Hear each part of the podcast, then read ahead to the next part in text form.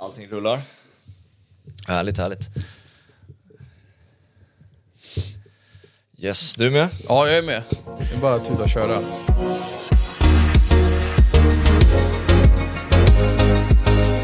Jag undrar ju först och främst då om du har lyckats återhämta dig från Borås, för det är väl senast du kommer ifrån är väl Boråsmatchen eller? Ja, precis. Vi var ju där i söndags och åkte tidigt på morgonen och eh, vi var ju inställda på guldfirande. Ja, det var ju Eh, alla.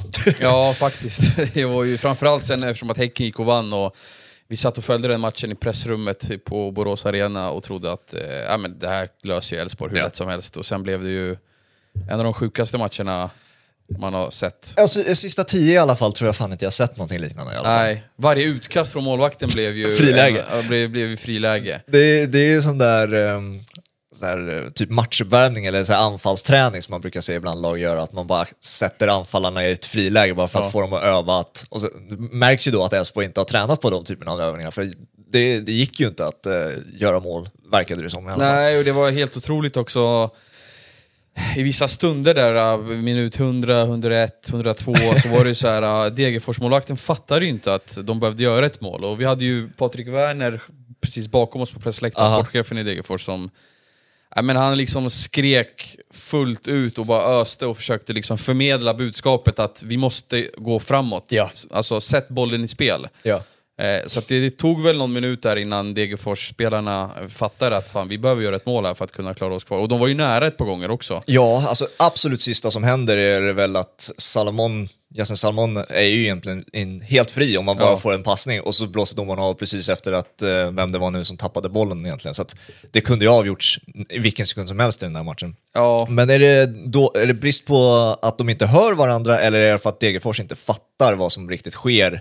Har man liksom kommit fram till det? nej, men jag tror att det är en kombination. Eh, Alltså Elfsborgarna fattar inte heller varför, eh, alltså varför målvakten gick upp på någon hörna och varför deras mittbackar var kvar. Alltså de hade ju tre man kvar någon gång vid planhalvan Ja. på en defensiv hörna. Eh, så att, nej, jag tror att det är en kombination av att eh, de inte fattade och att det inte gick att få ut budskapet tillräckligt fort bland spelarna. Det var ju väl något oorganiserat kaos där nere. Vad rankar den matchen då på, sett till säsongens matcher hittills då? Nej, men utan tvekan topp tre för mig. Vilka är din topp tre? Ja, vad fan alltså, det är svårt alltså. Men jag håller väl Elfsborg-Borås väldigt högt. Eh, eller Elfsborg-Degerfors väldigt högt ska Ja. jag säga. Eh, jag tycker även att Djurgården-AIK hade något, en jäkla edge i våras när det var som stormigast runt AIK. Ja. Eh, och det var liksom... Ja, men det tillhör ju inte vanligheten att det hänger banderoller från vissa grupperingar mot både tränare och VD och sportchef. Alltså det var väldigt laddat inför matchen och det blev laddat under matchen och så blev det ju liksom någon form av, tyvärr då, kaos på läktarna efteråt också. Ja. Så att någonstans så håller jag väl den också på någon lista, även om det fanns både det fanns dåliga saker i den matchen som man inte vill se på läktaren också. Men, eh, och sen eh, kanske, ja, vad fan ska man ta med då? Eh, jag, jag tycker även att... Eh, ja, den här sista... Ja, men någon, eh, alltså Malmös... Egentligen Malmö i våras vill jag ändå prata rätt mycket om, för att eh, jag tycker att de hade en spelmässig höjd. Sen kanske det är svårt att peka ut en specifik match. Malmö-AIK var ju väldigt härlig att se. Ja. Eh, Malmö-Häcken också var ju också väldigt, Men jag tycker att de hade en höjd i sitt spel där eh, som man inte riktigt har fått se under hösten. Eh, Och det hänger ihop med att de, har, att de sålde Hu- Hugo Larsson, att, de, att Anders Christiansen eh, tyvärr blev sjuk och sådär. Ja. Men det laget i våras eh, spelade en fantastisk fotboll. Eh, och det var också så här. eh, Henrik Rydström hade inte haft jättemycket tid att jobba med. Det är en försäsong och sen allsvenskan. Så att, att så snabbt se resultat eh, var faktiskt jäkligt häftigt att se. Ja, Eh, Det var ju svajigt ibland ju. Det var ju Ja. Jag var ju på Grimsta när de höll på att tapp, alltså, torska 1-0 mot BP, när det sen blir 2-1 och Thelin räddar dem. Men det är ju...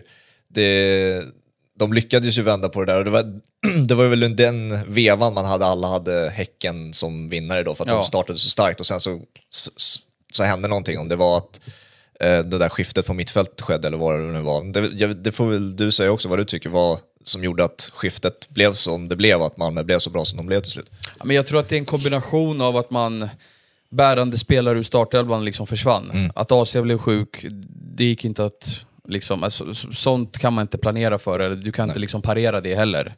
Eh, för att alltså, det, var, det, var det, det, det är inte vilken spelare som helst som försvinner, det är lagkaptenen och, och allt vad han betyder för, för, för, för det laget också.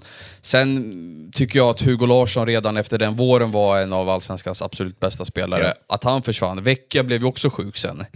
Eh, så att tre, fyra spelare ur startelvan, det har ju såklart, det satte väl tonen någonstans. Och sen värvade man ju ganska friskt eh, under sommaren. Eh, och de spelarna har ju behövt väldigt mycket tid att hitta rätt och komma in i, i Rydströms spelsätt och så. Vissa av de spelarna har ju faktiskt bitvis nött lite bänk här under hösten också. Så att det har ju varit en säsong med förändringar för MFF och jag tror att det har ju någonstans påverkat såklart. Eh, sen tycker väl jag också att Isak Kiese har ju gjort väldigt mycket, alltså han, har ju, han leder skytteligan och han har, ju fått mycket, han har fått mycket skit i år för att han inte har gjort spelmål och, och det har ju varit nu gjorde han ju mål mot Norrköping, det var väl första målet på två månader och Ja. det målet innan det kom ju på straff då mot Göteborg tror jag det var. Så att man har också haft den här problematiken med nummer 9-positionen, även fast det blir konstigt att prata om det. Han, han har gjort 15 mål, men de har ändå haft problem med nummer 9-positionen.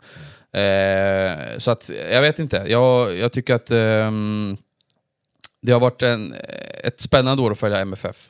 Eh, och de här förändringarna som har skett i laget, det har väl bidragit till att de kanske inte har kunnat ta det där greppet om första platsen. Ja, precis. Det, på tal om eh, värvade Frist och allt det där.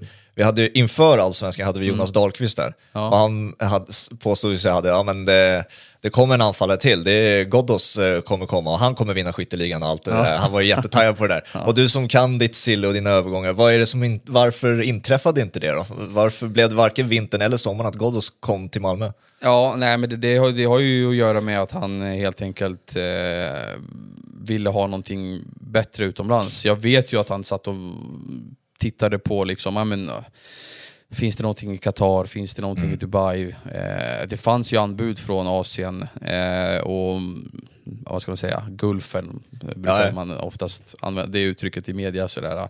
Eh, och sen fanns det ju bud från, eh, alltså bud, men det fanns ju förfrågningar från Championship och så. Så att han har ju, han, eh, vad ska man säga, han tittade väldigt mycket på den utländska marknaden men hade Malmö som ett alternativ Ja. hela tiden.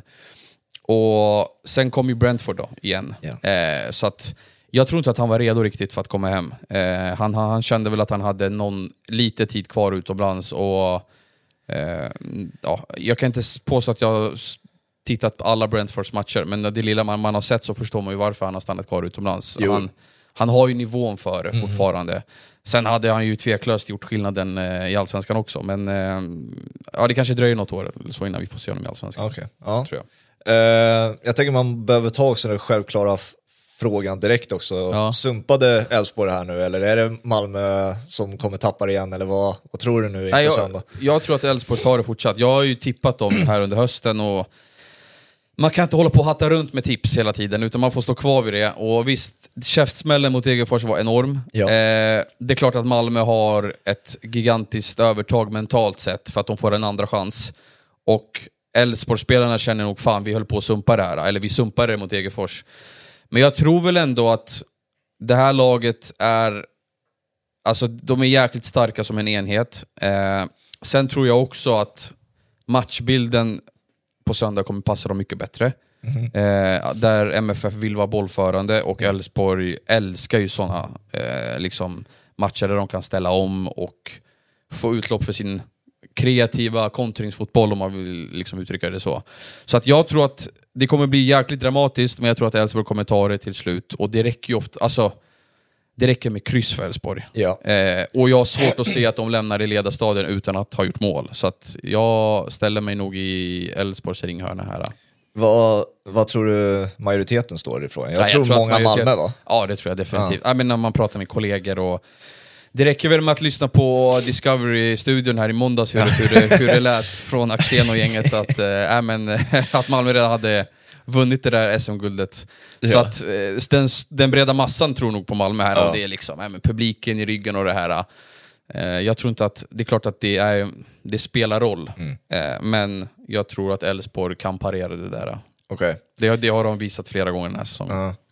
Varför Elfsborg och Malmö då? Om man ska försöka hitta likheter och sånt där. Varför är det just de som är där de är inför sista omgången? I Elfsborgs fall så tycker jag att de har haft kontinuitet i det de har gjort. Eh, de, har haft, de har jobbat väldigt långsiktigt med truppen. Eh, och till, alltså, i ett läge till exempel i augusti, då säljer de Lagerbjälke till Celtic för 40 miljoner. Ja. Men de har ersättaren redan på plats. Alltså det är sådana bitar som har spelat roll. De har kunnat släppa spelare. Ondrejka också, exempel eh, från i somras. Han var ju fantastisk i våras, men ja, då säljer de honom, men då har de Ockels, Bernhardsson, de har Ahmed Kassem, de, har, de värvar in eh, Kamil Jabara från Landskrona. Han har inte spelat så jättemycket, Nej. men vi kommer prata mer om honom om ett år, det är jag helt övertygad om. Att de, de ligger på rulle där hela tiden och de har, de har spets och bredd i truppen. Eh, och sen ja, men liksom kontinuitet i arbetssättet, att de har eh, haft Jimmy Thulin, eh, vad är det, hans sjätte säsong tror jag.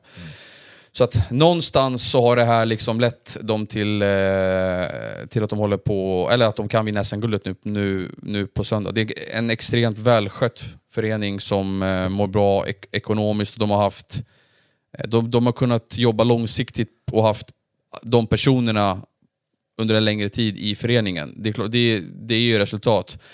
I Malmös fall så, ja alltså tveklöst så har ju de den bästa truppen, Ja. namn för namn. Så att det spelar ju såklart en stor roll här.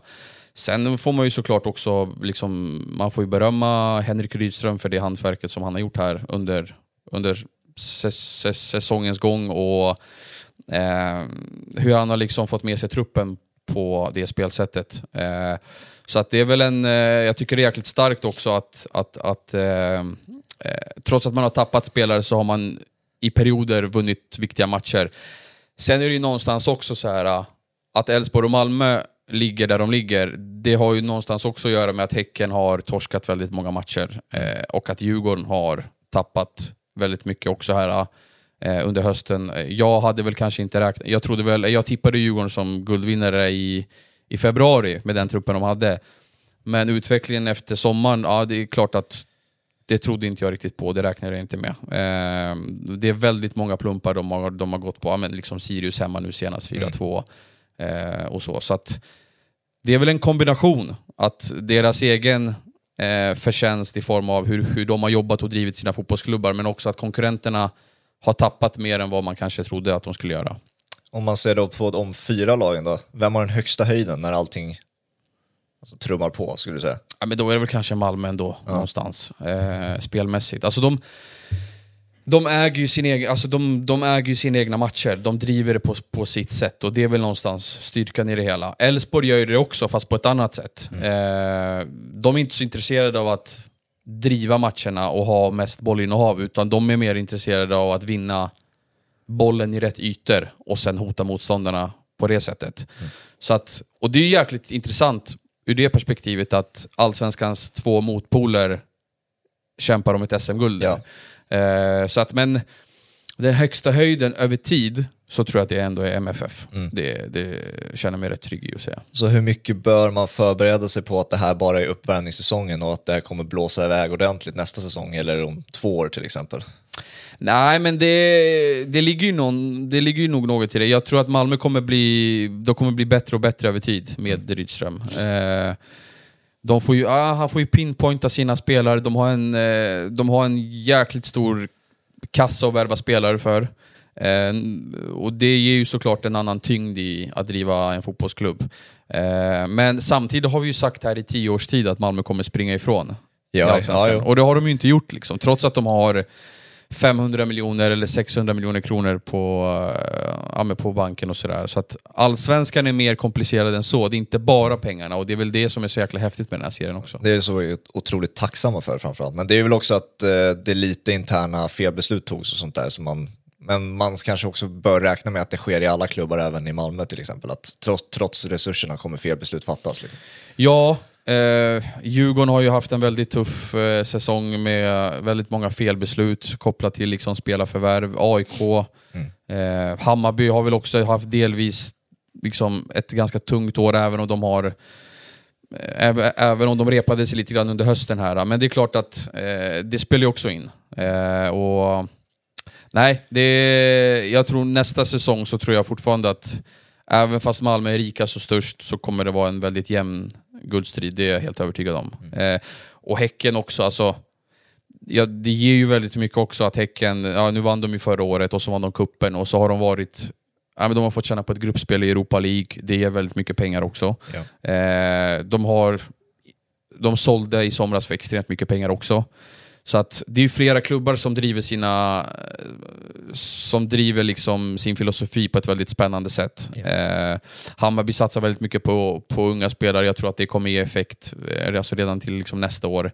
Så att även fast många av de här topplagen har haft tuffa beslut och felbeslut, så tycker jag ändå, när man kanske zoomar ut lite grann, att eh, totalt sett så tycker jag att många klubbar jobbar på, på rätt sätt. Och det är mycket ja. mer långsiktigt i alla beslut om man försöker ta i alla fall. Mm.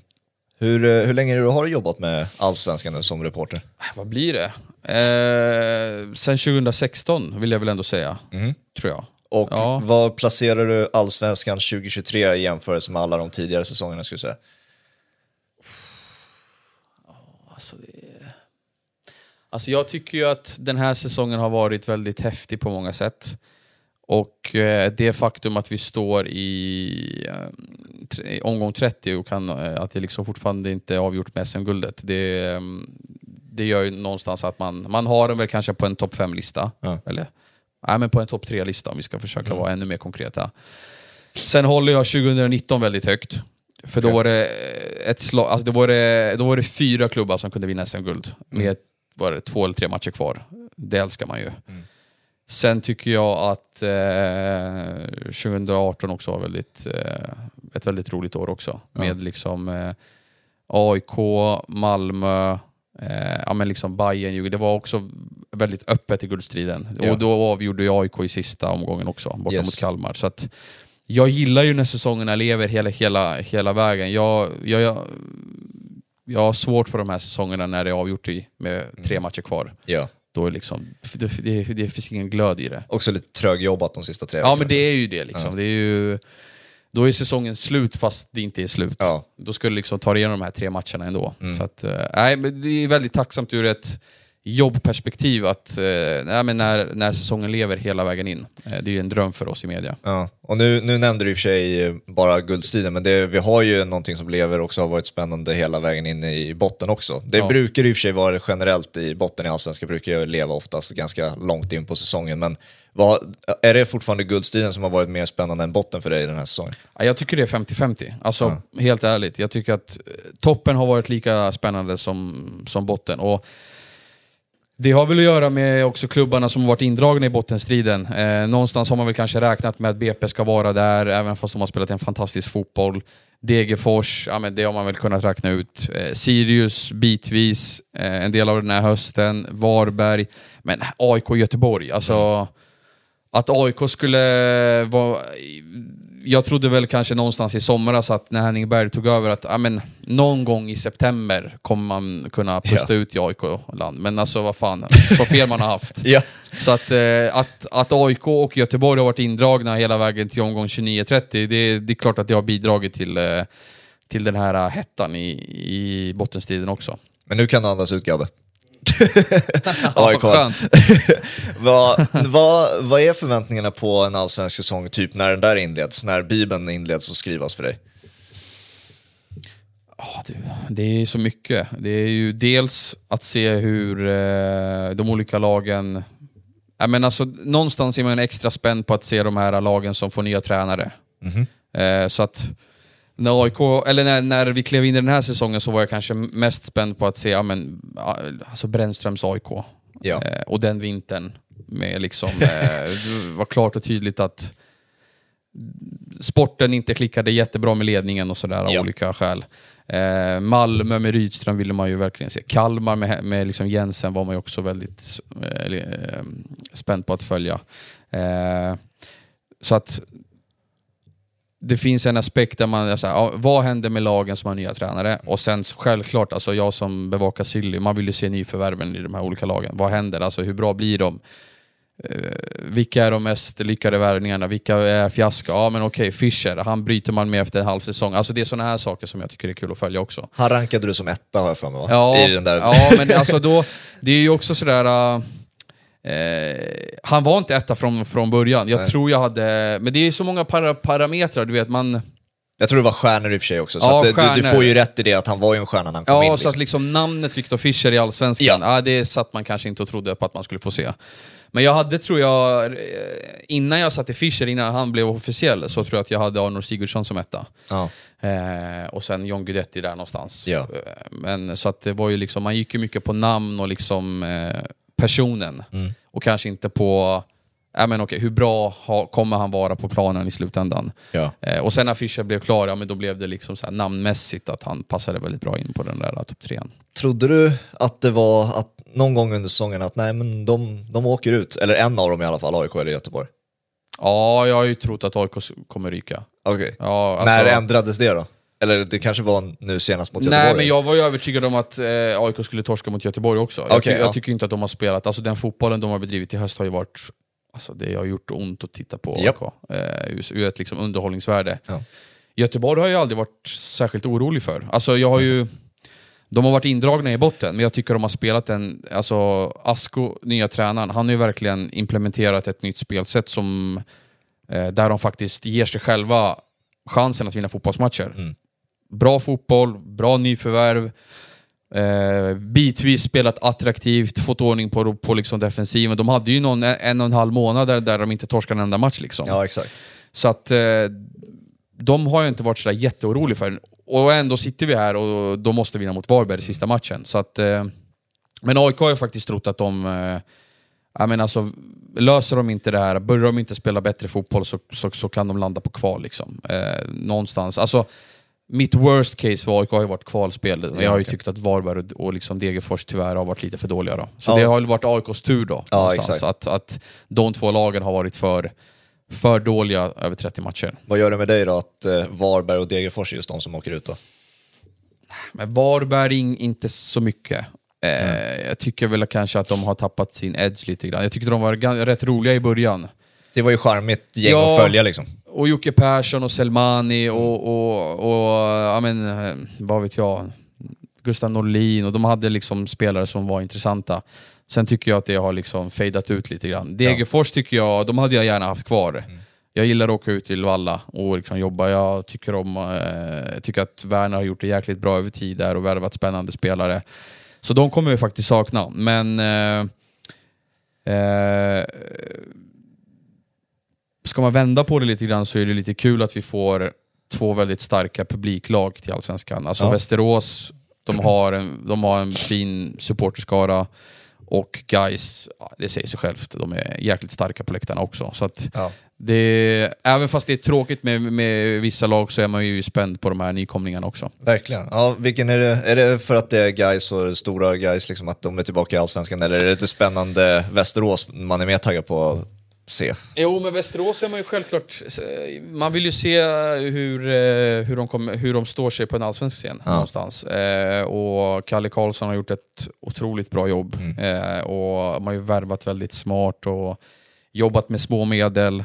Eh, och kanske inte haft mest pengar alla gånger och så. Så att eh, de, de är man ju väldigt spänd på att se. Sen är ju guys tycker jag, alltså, innan jag började jobba med det här så var ju guys i Allsvenskan för mig. Ja, Eh. Det var ju liksom... Ja men det var, får man någonstans säga, under Axéns tid som, som tränare och sådär. Och även, även innan det också. Så att jag tycker ju att guys alltid har varit, för mig har de alltid tillhört, eh, liksom, eller jag har alltid rankat dem i en allsvensk kontext som klubb. Mm. Så att jag tycker att de hör hemma i, i den högsta serien. Så att Ja. det ska bli, och det är, många, det är många härliga matcher med dem också. Guys Göteborg, Ja. Guys Bayern, ja men du vet, alltså, det ska bli väldigt kul att se. Ja, och sen då om vi tittar på kvalplatsen, det blir Utsikten eller Öster. Och det, ser du någon duell där som man kan, är det Göteborg-Öster man helst vill se eller? Vad, är- vad är det för typ av match man helst vill se i kvalet? Ja, fan svårt alltså. Nej men alltså jag vill ju gärna se... eh, jag vill ju ha kvar Göteborg i Allsvenskan. Så, ja, det är inte där, ja, mest för en mest spännande ja, duell ja, jag tänker tänker på. så. Ja. Ja, men vill, vill man ha den mest nervkittlande eh, kvalmatchen så frågan är om inte det... Alltså Utsikten har jag svårt att ha någon nerv i. Ja. Det är liksom ingen supporterskara på, sam- på, på det sättet. Eh, så att där har jag, gå- jag har svårt att gå, gå igång på den här eh, nerven där. Eh, så att då är det väl i sådana fall Öster mot Blåvitt då, kanske. Ja. Eh, det, det, det är närmsta vi kommer ett riktigt drama, så här kvaldrama. Och vem går vinnande ur den då? Nej men det blir väl kanske Göteborg ändå Ja. tror jag. Eh, inget, alltså inget illa mot Öster, de har väl, men jag tycker väl kanske att, att Blåvitt har spelat en, en fin fotboll under hösten som, där de har visat att de kan hota topplagen i Allsvenskan. Ja. Och det tror jag, eh, når de den nivån då, blir det, då kanske det är lite för svårt för Öster tror jag. Mm. Även om de, det är inget dåligt fotbollslag. Nej. Men, eh, men de har ju också haft svårt att finna en kontinuitet i Superettan. Så att spelmässigt, de har liksom, ja, men de har hittat en segersvit ibland och så ibland har de liksom klappat ihop mot, eh, mot lag som man på förhand inte trodde att de skulle kunna liksom kryssa eller torska mot. Så att Göteborg är väl favorit ifall det blir Mm. Öster, Blåvitt i, i ett kval. Jag tänkte vi kunde gå in på hur vi såg det inför säsongen. Och du nämnde din tippade tabell. Hur, hur lik var din tippade tabell den eh, som tas fram där under uppstartsträffen? Var, Ja, jag måste ju... ja, du kan ju ti- titta fram där. Jag tror vi kan... Här har vi den. Uppstartsträffstabellen. Ja. Vad hade jag? Djurgården etta, Ja. Häcken tvåa, Malmö trea, ja, det är väldigt likt. Eh, AIK 4, Bayern 5 och Elfsborg 6. Okej, ja, det är, näst, det är bara Hammarby och AIK då som man som byter plats på. Som Ja. Elfsborg hamnar lite, lite väl långt ner märker jag nu också. Sexa, det är ändå... Men ja, äh, men alltså, fan. Djurgården, Häcken och Malmö hade man ju hö, liksom högt uppe. ja. Så att, och det får man väl säga, ja, det rimmar väl rätt bra med det där också. När in, hur tidigt insåg man att eh, det inte skulle bli Djurgårdens säsong då? För att eh, Häcken var ju ändå där eh, ett bra tag. Men eh, Djurgården har ju, du har varit inne på det, varit lite, ska inte säga kaos, men det har varit lite problem runt om där och Ja, det har det. diskuterats och allt möjligt. Så när, när var det du släppte idén om Djurgården då? Ja, men det var väl någon match innan uppehållet. Mm. Eh, tycker jag att de inte riktigt fick... Det stämde inte spelmässigt och man såg ju att det var liksom att det hackade och man, man hade hört också liksom på omvägar att det var liksom saker i truppen som inte riktigt klickade i. Att de inte hade den här... Alltså förra året var Djurgården för mig... Lagsammanhållningen var ju topp. Mm. Eh, den här säsongen har den varit allt annat än topp. Det har varit liksom problem med Edvardsen och Azor och, alltså, men nu säger jag inte att Azor har ställt till med, men han har väl kanske inte, han fick, kan, ja, det klickade kanske inte i år. Eh, och det var, har väl varit vissa situationer med Oliver Berg eh, från lagkamraterna. Eh, Oliver Berg som kanske inte hittade rätt position. Det har varit mycket sådär, uh, Mittback, vad, tappar jag namnet, går till BP.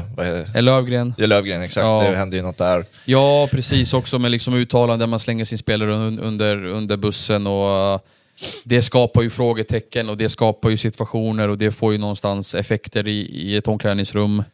Så att det har varit mycket sånt där också eh, som jag tror har varit orsaker till att det inte riktigt har klickat. Tillsammans med att kanske Eh, vad var det? De värvade ju fem, sex spelare i vintras och Ja. hälften av dem var man ju tvungen att skeppa iväg i somras. Så att Ja. Det har varit lite för mycket turbulens under det här året för att det ska liksom leda till en topp tre-placering. Är det sista vi ser av Kim och Tolle eller blir de kvar tror du? Det är en väldigt bra fråga eh, som du ställer där. Eh, och jag vet ju att Djurgården har haft intresse för andra tränare. Andreas Engelmark bland annat i BP som man har liksom visat ett intresse för. Eh, det jag kan säga är att jag tror man kommer utvärdera Kim och Tolle väldigt hårt eh, den här säsongen. Eh, sen har vi på Expressen kunnat eh, rapportera lite grann, både i text och i poddar, att eh, någonstans att de har en, ett alternativ som de har pratat om internt, det är att ha Tolle tillsammans med Engelmark. Okej. Och Det betyder väl att man behöver frigöra Kim Bergstrand, men frågan är om det är möjligt. Han har kontrakt över 2025. Är det möjligt också att behålla Tolle ifall Kim går med tanke på att de två har varit så tätt Ja. eh, liksom sammanflätade sen, vad är det, 2012 eller vad det nu är. Eh, De har varit ju, ja, sen Sirius-tiden. Och de två är väldigt lojala mot, mot, mot varandra, så det är mycket om och men här. då. Ja. Men jag tror väl att de, eh, jag tror de kommer utvärderas hårt. Sen tror jag det är lite för tidigt att säga om de är kvar. Eh, det tror jag. Sen tycker jag både att, jag tycker att både Bosse och Hen- Henrik Bergen i Djurgården har haft uttalanden som har pekat på att det inte är 100% att de fortsätter tillsammans. Är det spik att eh, Mellberg inte följer med Andreas ifall flytten skulle ske? Nej, det är väl inte spik. Samtidigt tror jag väl kanske att man har väl hört ryktesvägen lite grann att han trivs med eh, rollen i BP och Ja. jag kan tänka mig, ska han byta Alltså jag håller inte uteslutet att han lämnar BP för en annan klubb i Allsvenskan. Det, det, det är alternativet tror jag lever. Men jag ser mer honom i en förbundskaptens post. Något Mm. sånt. Alltså där han kan... Jag tror att han trivs med livet i Stockholm. Ja. Och jag tror att han trivs med jobbet han har i Simor. Ja, han, det, det är den bilden man får, att han uppskattar Ja. upplägget han har just nu. Liksom. Ja, och det upplägget, alltså, det, jag tror det skulle bli lättare för honom att bibehålla det upplägget om han blev svensk förbundskapten än om han blev tränare i Djurgården. Ja. För det tror jag skulle kräva någonting helt annat. Mm. Varje, alltså han måste nog vara... Jag tror inte att Bosse och Henke hade sagt "Nej, men kom över till Djurgården, du kan vara simor expert och sen kan du vara på Kaknäs. Ja. Du, behöver, du kan missa en träning i veckan. Jag tror inte att det håller i en toppklubb i Allsvenskan. Nej. Är du förbundskapten, då har du lite mera spelrum. Det är ingen daglig verksamhet. Eh, du, har, du behöver se dina spelare. Det kan jag ju göra i Champions League också. Eh, på det sättet också. Eh, men du har inte den här dagliga träningarna och hela tiden. Utan du, ja, det är x antal gånger per, per år. Du behöver resa lite för att se dina spelare. Sen tar du ut en trupp och sen, är du, sen måste du vara en fantastisk matchcoach. Ja. Det är det du behöver eh, liksom greja. Och Ja. det tror jag hade passat honom bättre. Om Kim och Tolle, Tolle lämnar då, är det rimligt att kunna tro att eh, ett landslagsjobb finns på tapeten? Jag tror att deras namn definitivt finns med på listan. Den där listan, vad sa de, 50 namn på Ja. listan eller vad det var? Exakt. Där finns väl alla, alla med nästan, jag på att säga. ja exakt, jo, så är det ju. Absolut. Eh, nej men jag tror att de, de finns med där. Men grejen är väl att jag, jag tror att de faller bort på eh, den mediala biten. Ja, det är ju där, vi- vilket är sjukt nästan att säga när man ska snacka fotbollstränare, att den biten nu har blivit så viktig. Men det har ju också Janne Andersson att tacka för antar jag. Eh, Och i Sverige är den viktig, för att i Ja. Sverige har vi en annan kultur med media och, och journalister och landslag. Det, det finns en öppenhet här som Ja. man väldigt gärna vill eh, någonstans behålla. Mm. Den öppenheten finns inte om du tränar ett ut, alltså liksom ut, ut, ut, utländska landslag. Där, får, där ska liksom, som journalist, ja, men där är du nöjd om du får en presskonferens. ja. Eh, här är det på ett helt annat sätt. Mm. Och eh, jag tror att när Janne anställdes så var det ju, alltså, alltså, det var inte en det var inte avgörande, men det var, jag tror att det var en faktor i att han blev, alltså att han, just att han kunde hantera journalister Mm. Och var öppen och hans ledarskap i det. Det tror jag också talade för, till- liksom, till hans fördel. Ja. Och riktigt samma sak kan man kanske inte säga om Djurgårdens tränarduo. Det hade ju varit spännande i alla fall att se vad som hade hänt när det första fyrverkeriet hade skett. Liksom. Ja. Men jag tror att det hade, de, eh, det hade nog smält på första presskonferensen.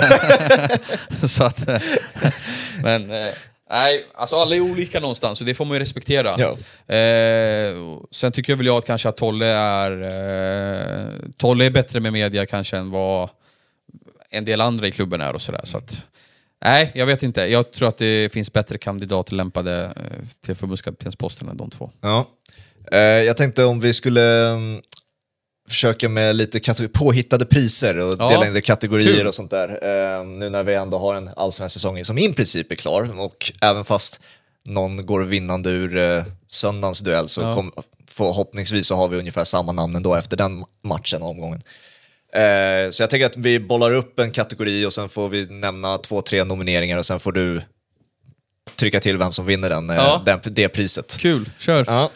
Eh, säsongens flopp eh, börjar vi med då. Och då kan det ju både vara lag, spelare, all, ja, allt vad det kan vara. Och eh, jag vet att du hade en inför i Bibeln, det har jag kollat upp. Ja, Vet du vilken du hade som säsongens flopp? nej, Göteborg. ja. Eh, men då hade du ändå, de, nu minns jag inte vad vi hade, de tippade, men typ nionde plats hade de. Så att det Ja. var ju ändå eh, mycket mer generöst tippande än vad det faktiskt blev. Ja. Eh, så vad, vad blir, eller vad, om vi har nomineringar till säsongens förlopp, vad, vilka skulle du säga där då? Ja, men alltså Göteborg får väl finnas med där någonstans, för någonstans, även om, man, även om de har varit ett bottenlag senaste säsongerna så håller man dem någonstans högre eh, som klubb ändå. Men då får man väl, ett, ja, man får väl ta med Göteborg, man får väl ta med AIK. Ja. Eh, och man får väl kanske ta med... Eh, jag, tycker, ja, jag vill ändå peta in någon spelare där också. Eh, Viktor Fischer Mm. eh, tycker jag inte alls har blivit sådär eh, liksom lyckad. Nej. Eh, Manuel Lindberg, Mm. alltså eh, hela den situationen. Alltså det, är många, det, finns, det är många floppar där. Ja. Eh, även Norrköping här på slutet tycker jag. Alltså, fan, de har haft en och en halv månad och de har vunnit... Det är inte många matcher som, som de har vunnit. De höll på att torska 3-0 mot, mot, mot Varberg här. Jag tycker deras höst har varit en flopp. Ja. Våren var bra, och en bit in på sommaren och augusti. Sen framåt har det varit en flopp. Det har inte varit ett roligt lag att följa heller. Nej. Alltså inte se på eller överhuvudtaget. Liksom. Nej, men sen vinner ju inte Norrköping, även om de nämns där. Ja, nej, nej. Men ska jag ta ut en vinnare, Ja, ta ut en en vinnare. vinnare, en förlorare blir det bra. Då är det väl kanske totalt sett då AIK, tycker jag väl ändå. Som helhet, Ja, hela som AIK. helhet. Ja. Alltså från omgång 1 till 29 Mm. är de inblandade i en bottenstrid. Jag kan inte se det på något annat sätt. Var inte du med AIK under försäsongen också, på Jo. deras träningsläger? Vad, hur gick jargongerna där och då? Liksom? För att det, det var väl i samma veva som de övergångarna hade gjorts va? Ja, det, var, det var på väg att bli klart med Fischer. Okej, och det, han var en, en, en av de sista väl som kom in? För då, Ja, jag reste hem tror jag på torsdagen, han kom väl dit på fredagen. Okej. Då var det väl typ klart. Ja. Eh, men jag tycker väl att tongångarna på lägret var ändå positiva. Harmoni, det var liksom bra förutsättningar, det var jäkligt bra fart på träningarna. Eh, alltså bra tryck på ledarstaben. Ja. Sen tror jag nog att ledarstaben kände att vi har inte förutsättningarna. Alltså vi vill spela fotboll på det här sättet, Mm. men vi har inte materialet för det. Nej. Och ja, sen blev det som det blev liksom. Men jag tycker väl ändå att alltså, så här, lägret i sig, det var liksom, fanns ingenting att anmärka på där. Nej, Eh, du hade ju längre intervju med Guidetti också kommer jag ihåg. Ja. Eh, man blev ju bara, bara den intervjun blev man ju taggad på honom och allsvenskan och sen okej, nu är han frisk, nu är han hel, Ja. nu, nu är det på gång liksom. Och, ja, så blev det som ja, det jag blev tyckte där han med. kändes bra på lägret liksom. Alltså, jäkligt pigg på träningarna, alltså, ingen fel på avsluten. Eh, och, alltså drivande och sådär. Och när, när jag satt med honom där på spelarhotellet så kändes han ju liksom målmedveten och alltså fit for fight. Ja. Eh, och sen, sen har väl visat sig att kroppen kanske inte har varit hundra trots allt. Och, och så. Och jag hoppas ju att den här skadeperioden någonstans ska göra honom gott, att han liksom använder det här uppehållet och försäsongen till att verkligen bygga upp sin kropp. Ja. Eh, för någonstans vill man ju ändå se vad kan Guidetti göra i Allsvenskan när han är 100% fit. Och han har väl inte varit det, det känns som ända sedan han kom till AIK så har det varit skador. Det har varit hälsenan, det har varit eh, någon baksida, det har varit någon känning. Det har alltid varit någonting, små saker som har gjort att han inte har fått kontinuitet i, i sin träning och, och kunnat vara sitt bästa jag. Ja. Och någonstans så tror jag att han kan vara det om han bara får, får liksom eh, kontinuitet i sin träning. Ja, men det känns ju som att så här temporära lösningar på sina skador, alltså så här, om man har ont i hälsenan då blir det full rehab på hälen och sen så är det liksom resten av kroppen får inte, tas inte hand om på samma sätt så att det gör att en baksida blir svagare när, när han börjar spela matcher igen och sånt där. Så Ja. att man istället fokuserar på helheten, liksom, att försöka få hela kroppen i trim igen. Liksom, och Ja, så. och där har ju AIK jobbat jäkligt hårt på honom. Jag vet ju att de har liksom allt ifrån kostprogram till att de har varit på honom att så här, försökt få ut honom till gymmet på rätt sätt och på träningsplanen på, på, på rätt sätt. Men det är väl så att har du någon underliggande skada eller något, något problem som ligger där som, som ligger och gror lite grann, att, att det, blir liksom, det blir svårt att kom, komma ur det där mörka hålet. Eh, Så att, eh, jag hoppas att den här vintern blir nyttig för honom på det sättet. Och det, han är ju en karaktär och spelare som allsvenskan bara gynnas av. Ja, eh, och det, det är väl egentligen det man kan eh, se tillbaka på ur ett medialt perspektiv, det som har varit en stor besvikelse också över att han inte spelar och sånt där. Att hypen John Guidetti hade nog antagligen fortfarande levt än idag om han hade spelat och fått göra mål och sånt där. För att han är den karaktären som vi alla älskar och sånt där och uppskattar i media framförallt också. Ja, men han är ju... Eh, det är ju en speciell karaktär som sprider en viss, alltså en viss energi och han bidrar till en hype och det är, ett, det är ändå ett stort namn och så. Så att det är ju, alltså, ur det perspektivet är det ju en spelare som eh, man gärna vill se i, i Allsvenskan och ja, någonstans hoppas jag såklart som, som bevakar serien att han fullföljer sitt kontrakt och så. Ja. Eh, så att som, som karaktär och som spelare och, och så, det är han ju... Det är bara bra för Allsvenskan att han är där. Mm. Men sen hoppas jag bara att han, kan, att han kan visa det på planen också. Jag tycker att han hade...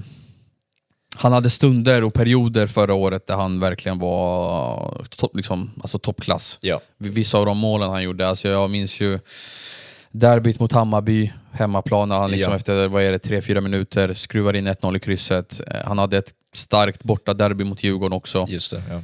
där han gör mål, två mål tror jag det var, eller ett mål eller vad det nu var. Så att han har ju verkligen haft stunder där han har varit briljant, Mm. men han har väl kanske haft svårighet att leverera flera matcher i rad, och det har väl hängt ihop med hur hans, liksom, hur hans fysiska status har varit. Ja. Eh, Men det visar ju också att för den Hammarby-matchen när han gör det målet så går han ju ut en kvart senare eller vad det var på grund av skada. Ja, Eh, och det visar ju bara att han kan leverera den typen av maxprestationer trots att han har en känning också. Så vad, vad kan man se när han faktiskt är hel? Liksom? Det, Exakt. Det är ju det som är spännande också. Ja, vi fortsätter förresten. Säsongens succé är min nästa kategori. Eh, Ja. Och återigen upp till, ja, vi nämnde vd-poster ner till spelarnivå. All, all, alla finns ju med kan kunna nomineras här. Eh, även här hade du en, eh, en spelare faktiskt, en Ja. säsongens succé. Du minns det inte heller? nej. Engvall hade du som succé. Ja, ja men den, den tycker jag att jag kan hämta hem. Ja. Faktiskt. Alltså 10 mål i, i Värnamo tror Ja, jag det är har gjort. väldigt, väldigt bra. Eh, och då bidrag, han har väl bidragit till att de ligger femma just nu och så. så den, överjävlig att möta Ja. sin helhet liksom. nej, men den var jag, eh, den var jag supertrygg i när jag skrev. Mm. Verkligen. Eh, ur det perspektivet. Alltså han, när han kom till Värnamo så hade han ju inte spelat fotboll på länge alls. Nej. Eh, och han var ju... Han hade det jäkligt tufft i Mechelen i, i Belgien. Ja. Sen har vi ju Kim Hellberg och hans förmåga att bygga lag, spelsätt, ta hand om anfallare. Eh, Adegbenro i Norrköping, Jordan Larsson i Norrköping, Totte Nyman. Alltså Sebastian Andersson. Ja, men du har ju liksom Kalle Holmberg. Ja. Han har ett track record att få igång anfallare. Ja. Och den kombinationen var bara så här, det här kommer flyga liksom. Eh, I Värnamo, där han får liksom lugn och ro, bra fotboll, inget jävla tryck utifrån.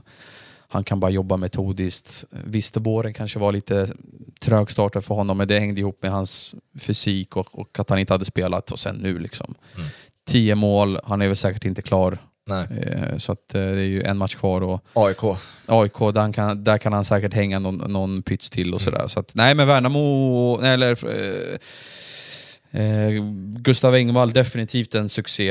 Eh, IFK Värnamo, definitivt en succé. Kim Hellberg också en succé. Så de tre är ju liksom på något sätt, all, de är värda den nomineringen utan tvekan. Ja. Så det är den, eh, vad landar, så det, vi landar enbart i eh, Värnamo. Nej men Värnamo, sen tycker jag att man får nämna Elfsborg också. Ja. Eh, den säsongen som de har gjort, alltså jag tycker de har varit outstanding hela den här uh, allsvenska säsongen.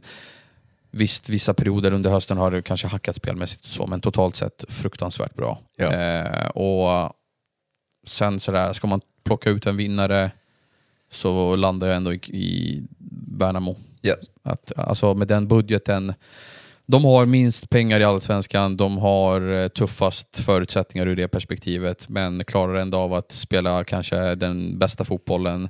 Och tittar man på formtabellen efter sommaren och framåt ja, till liksom dagens datum, ja, då toppar de i serien. Så Mm. att Värnamo tycker jag har varit eh, säsongens stora succé. Och det blir spännande att se vad det blir med Kim, Kim Hellberg också. Ja, det blir, eh, det blir nog Bayern om ni frågar mig. Så att, eh, ja, ingenting är klart eller så. Jag vet Nej. att de har förhandlat och så. Sen tror jag att det kommer ta fart så fort sista matchen är klar här. Ja, ytterligare ett spännande tränarnamn som kommer till Stockholm då. Det blir Ja. kul att se och följa nästa säsong. Ja, det är en dröm för oss som verkar här uppe i Stockholmsområdet. Exakt. Eh, nästa är säsongens mest underskattade spelare eller tränare.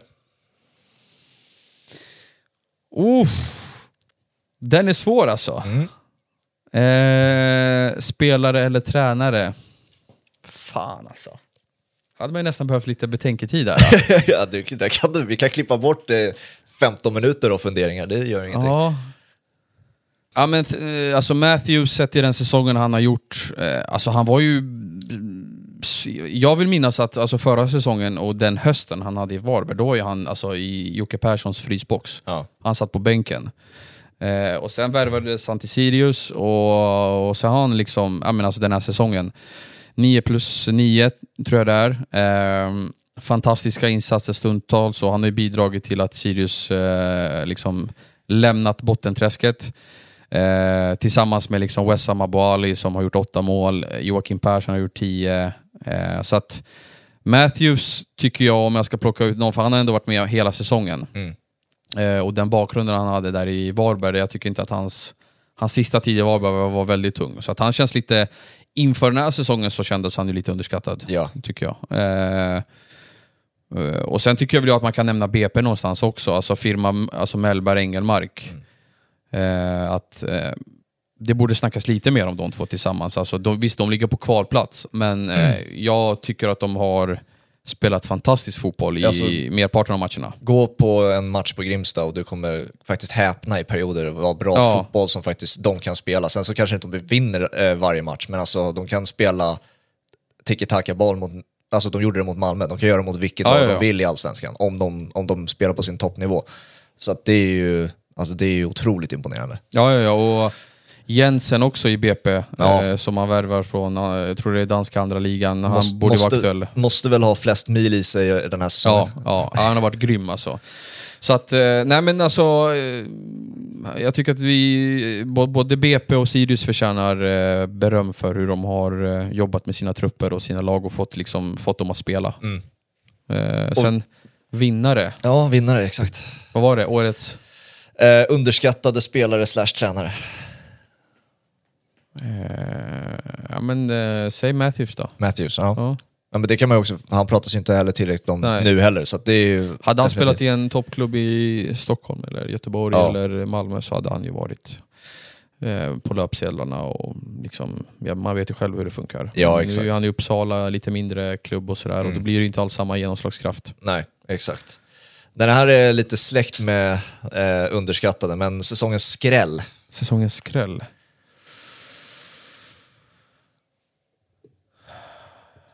Säsongens skräll. Vad fan. Eh... Ja, den är...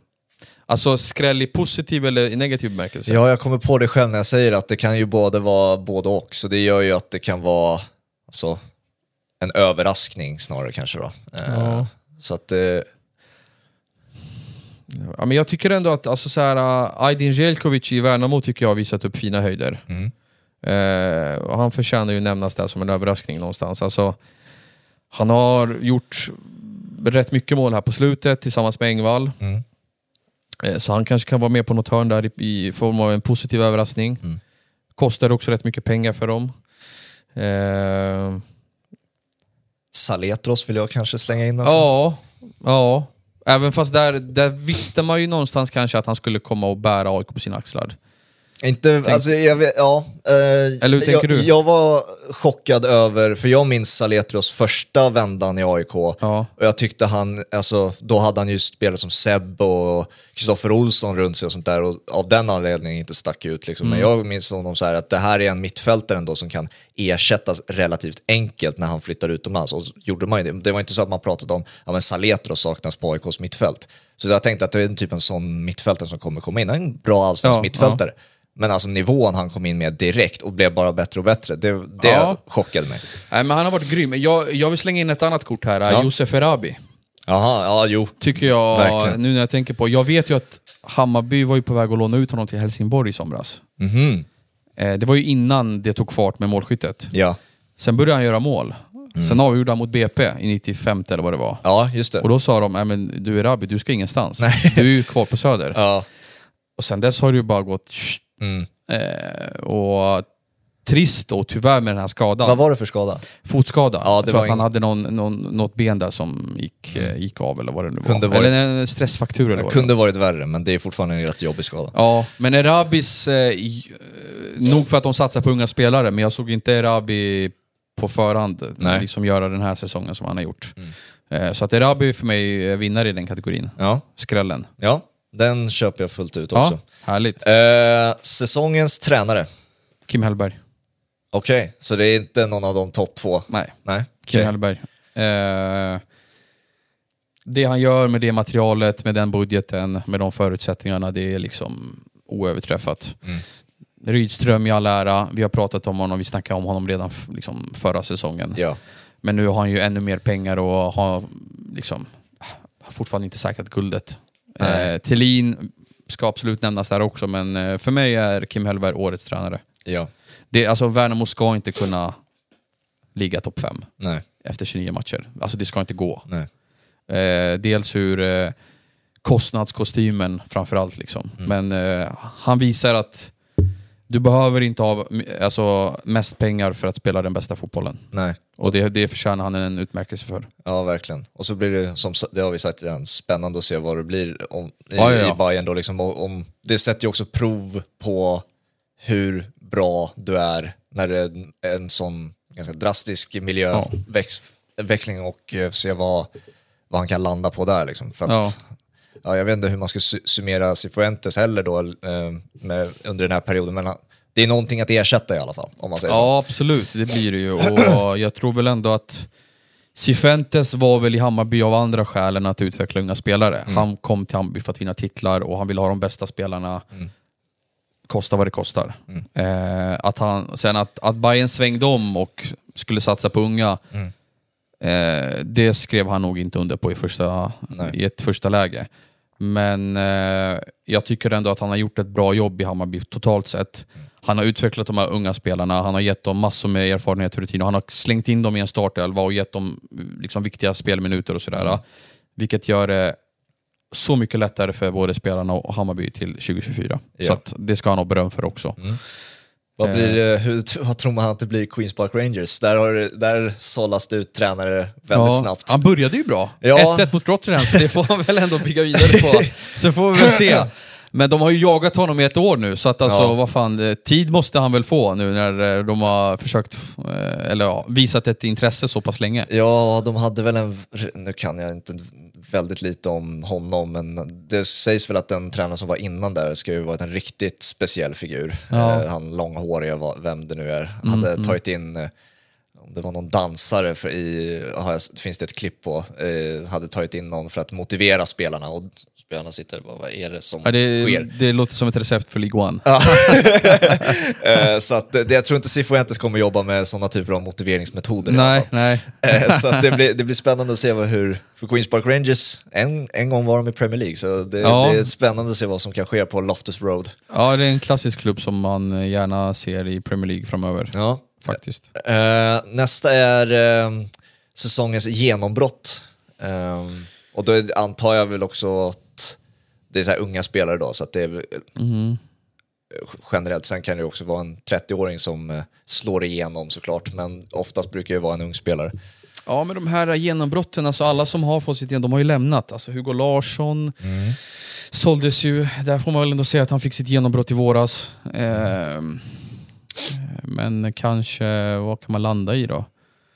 Ehm, alltså jag tycker att Abu Ali, något, ja, nu har han bara varit där i några månader, men alltså det är också ett genombrott. Mm. Andra ligan till att göra åtta mål i Allsvenskan och och liksom, ja, både Malmö och Djurgården har visat intresse nu. Liksom. Det ju, säger ju någonting också, Ja. faktiskt.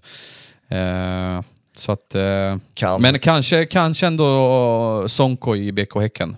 Kan eh, Taha Ali med på den listan? Ja, Eller var han tillräckligt eh, etablerad som allsvensk spelare från förra han säsongen? var ju bra i Helsingborg, men inte så här bra som Nej. han har varit nu. Liksom. Så att han förtjänar väl kanske att eh, nämnas där. Mm. Men jag tycker väl kanske vinnaren är väl ändå... Jag tycker att Allsvenskans största talang just nu är, är Modo Sonko i BK Häcken. Mm. Och han har haft en oerhört hög nivå Ja. den här säsongen och även visat att han är kapabel att göra skillnad i Europa League mot, de, eh, ja, mot riktigt bra lag också. Så att eh, han kommer nog säljas i vinter för ja, rekordpengar måste det nästan vara för Häcken. Och eh, jag tycker att han förtjänar att vinna den. Då så. Sista, säsongens MVP. Ja, jag har ju varit inne och snurrat lite på så här, Nanasi, han har varit fantastisk och han har varit bra och så, men jag vet inte fan om, om, jag, om jag ska korrigera mitt egna tankesätt där lite grann och utnämna Anton Saletros. Jag tror att AIK hade spelat i Superettan eller varit på kvalplats om inte man hade haft Saletros i laget. Alltså, ingen mittfältare i det här laget hade löst det. Nej. Ut, eh, liksom, eh, det, man har ju märkt det de gångerna han inte har varit på planen, att fan, hur, fan vad illa det ser ut. Avsaknaden av ledaren, herregud. Ja. Men han har ju varit allt i det här laget. Mm. Den enskilt viktigaste spelaren, den enskilt bästa spelaren. Eh, gjort poäng, fått med sig laget, varit... Alltså det är lagkaptensmaterial för mig. Så Ja. eh, För mig är han en, en, kanske årets MVP då. Eller Mm. årets, alltså han har ju varit här i ett halvår. Ja, ett halvår men, exakt. men det får bli så. Mm. Eh, precis, ja. Jag kommer kom inte på någonting annat som kan... Alltså för att det är så jäkla avgörande. Så det, Ja, jag tycker också det. Sen, sen, sen såklart i Elfsborg så finns det ju, du kan säkert hitta någon MVP där, men där tycker jag mer att det har varit liksom Laget va? laget och spelsättet och spelartyperna. I Malmö har du ju haft liksom, ja men de har ju, det är ju klass i sig, varje spelare och sådär. Men jag tycker ingen i Malmö har stått ut på det sättet. Nej. Att de har varit såhär, här har vi en MVP. Eh, utan det har mer varit liksom spelsättet, Rydström, eh, en alltså Nanasi har väl varit eh, kanske den bästa spelaren i, i, i perioder den här Ja. säsongen. Men det är ingen MVP för mig. Nej, nej men alltså det tydligaste exemplet på att det är jag och så är laget under mig. Ja. Det är det AIK Ja. och Saletros. Liksom. Det, Definitivt. det finns väl ingen som kan matcha i det. Liksom. Så det, det får man hålla med om. Ja. Eh, Mycket bra det här med jag. ja, nej men eh, vi, vi, den nailade vi. och sen kommer det finnas kommentarer, men ni glömde! Och så, Ja, så, så, är, såklart. så är det alltid när man kör on the fly. Ja, sådär. fan, man sitter ju inte med facit här. Nej.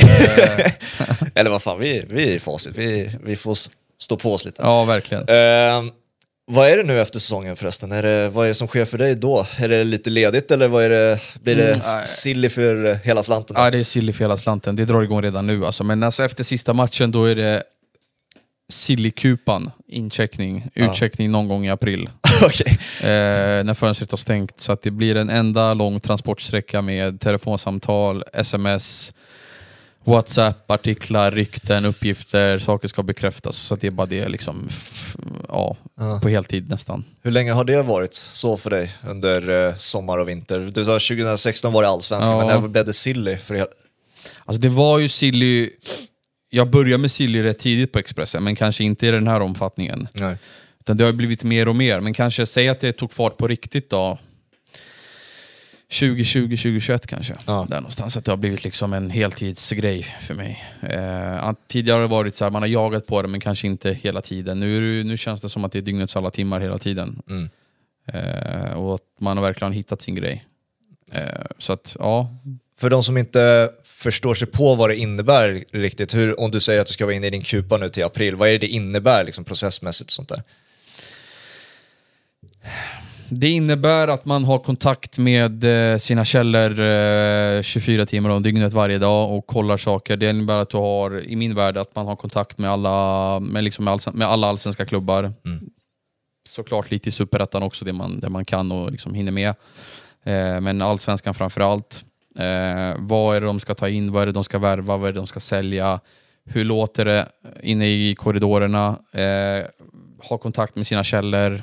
Såklart någonstans, man behöver bearbeta agenterna också. Att man, man, det går inte att blunda för. Alltså, agenterna har en så pass stor roll i, i svensk fotboll idag att du måste ha kontakt med dem. Ja. De företräder spelarna, i vissa fall företräder de klubbarna. Så att du kan inte runda dem hur Nej. du än liksom vänder och vrider på det.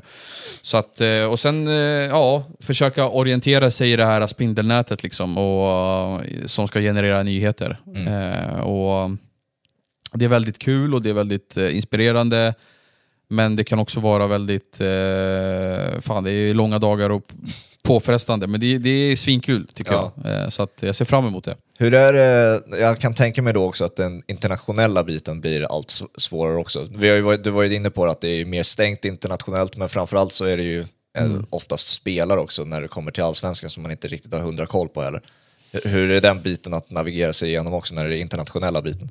Ja, alltså det är ju sådär att man... Eh, man har ju fått lära sig med åren att det inte bara är källor i Sverige man måste bearbeta, Nej. utan det är liksom källor i Danmark, källor i Norge, eh, bearbeta. Alltså, så här, för att, alltså, Sverige handlar ju med, ja, både säljer och köper från Norge och Sverige. Ja. Eller från, eh, från Norge och Danmark. Mm. Och ibland får man väl försöka ha, liksom, eh, märker man att man, hör man att det kanske rör sig lite grann med någon spelare i, i något specifikt land, att då försöker man ju hitta vägar in där, där också. Det är ju svårare såklart, men man försöker väl använda sina egna kanaler som man redan har. Eh, och försöka jobba därifrån. Liksom. Det, är ju, det är ju svårt, liksom. men oftast alltså, utomlands är det jäkligt stängt. Liksom. Det, är Ja. ju, det är ju så. Och, Sen har ju inte vi den bevakningen av, alltså vi, jag Sill bevakar ju inte internationella affärer, utan det är ju oftast till 99,9% affärer kopplat till Sverige. Mm. Sen om, om, om det är liksom, ibland är det ju såklart att man säljer utomlands från Sverige, men oftast är det ju också att man värvar utomlands till Sverige också. Ja. Så att, försöker man ju oftast eh, hitta vägar på båda hållen. Hur mycket tror du vi får se de här typen av stornamn till allsvenskan som har, alltså att klubbarna kanske lär sig av att det inte är den bästa vägen att gå. Vi har sett Hamcik och vi har sett Fischer och sånt där. Hur, Tror du man trillar dit i samma liknande fälla regelbundet eller är det någonting storklubbarna lär sig av? Jag tror att de har lärt sig. De här, äh, alltså, min, min, min känsla säger att eh, allsvenskans mest rutinerade sportchefer och ja, deras liksom närmsta, att de har lärt sig att eh, nu kan man inte riktigt så här, det är inte bara, du kan inte gå på namn bara. Nej. Allsvenskan är så mycket mer än så. Eh, just i fallet med Fischer, då var det så att, jag skulle inte kalla, eh, alltså, nu, jag har ingenting emot Manuel Lindberg eller så, eh, utan jag försöker bara journalistiskt bedöma hans insats i AIK och vad han har gjort i form av spelarköp. Och Ja. då kan man ju säga att hans erfarenhet som sportchef inte riktigt var på den nivån som man kanske ska ha i en klubb som AIK.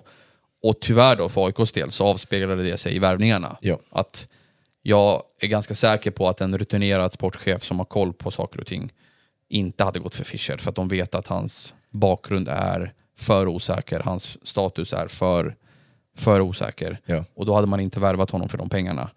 Så att jag tror nog att har man, har man den här rutinen så jag tror att de här allsvenska sportcheferna oftast har, har lärt sig att man inte bara kan gå på hemvändare och namn och rekryteringsstrategin, alltså det har ju utvecklats i allsvenskan. Du, idag värvar du inte bara spelare på så här, ah, jag har en agent som har en spelare, kom hit, kom hit till, till, till min klubb. Utan det, det har ju blivit mycket mer datadrivet också. Ja. Du har analysavdelning, eller avdelning, du har två, tre pers, pers, pers, liksom pers, personer som jobbar mycket med analys. Mm. De tar fram ett underlag på det här behöver vi för en vänsterytter, en högerytter i, i vårt lag, eller våra nummer nio. Ja. Och så går man mycket mer på egenskaper också. Mm. Så att det har ju... Totalpaketet har blivit mycket bättre i Allsvenskan. Eh, Du, du, du höftar inte och du går inte bara på eh, liksom, rekommendationer utan du scoutar, du har en stabil och gedigen analys eh, eller analysunderlag och i, liksom med hjälp av det så träffar du rätt också. Har, Så det, att- har det ställt krav på dig också att f- följa med i den utvecklingen också då, skulle du säga? Alltså i den dataanalysen som tar över? Ja, men man, man, eh, jag kan säga att jag intresserar mig mer och mer för program som Y-scout och liksom eh, sånt där. För att liksom, ah, eh, nu kan inte jag säga att jag vet exakt vad man vill ha, vad alla klubbar vill ha, vilka egenskaper de efterfrågar Nej, nej. till sina positioner. Men om man får höra någonting så brukar man ju kanske gå in lite grann ibland på de här programmen och se vad man kan hitta. Ja. Och det har ju hänt ibland att, så här, äh, att man har kommit över något namn i, ett, ja, i Y-scout som sen har värvats till den klubben. Och så där. Så det, man märker att hela liksom, klubbarna går åt den riktningen och jag tycker också att så här, äh, nyhetsarbetet, att man kan ta hjälp av det faktiskt. Ja, I, I vissa fall, kanske inte i alla fall, men i vissa fall. Nej men är, jag brukar säga det, fotbollstyckare kan vem som helst vara. Så man kan Ja. tycka saker och eh, så här, det blev så här på grund av det här. Liksom det, och baserar inte på någon, någon statistik eller någonting, inte ens en erfarenhet kanske. Då, då, då faller den journalistiken rätt platt. Eh, Medan om man kan backa upp det med med någonting så leder ju det till att man som läsare i alla fall tror på det mer och Ja, eh, har en tillit till journalistiken på ett annat sätt. Liksom. så att det, definitivt. det, det blir spännande att se. Eh, vi kommer följa det i alla fall eh, eh, intensivt nu då, fram till april i alla fall. Ja. Se vad det blir. Eh, Hoppas kunna leverera. Ja, Ingen press. Kravställningen finns också på det, det är, så är det ju. Eh, men eh, kanske när det, är, när det är över så får man tillbaka det hit så kan man summera den delen Ja, av det jättegärna. Det hade varit skitkul. Ja, det hade varit kul att ta ett chili-snack sen Ja. längre fram när man vet lite grann hur, hur lagen har tagit form. Ja, exakt. Det kommer vara mycket ut och in i alla klubbar. Ja, precis. Så det, det ser vi till att göra. Får vi göra om det här. Det blir, Absolut. det blir svinkul. Så ska du ha ett stort tack för att du kommer. Tack själva, eh, jättekul att vara här och så, så ses vi längre fram då. Det gör vi. Och alla som har lyssnat, tack för det. Vi ses snart igen. Ciao.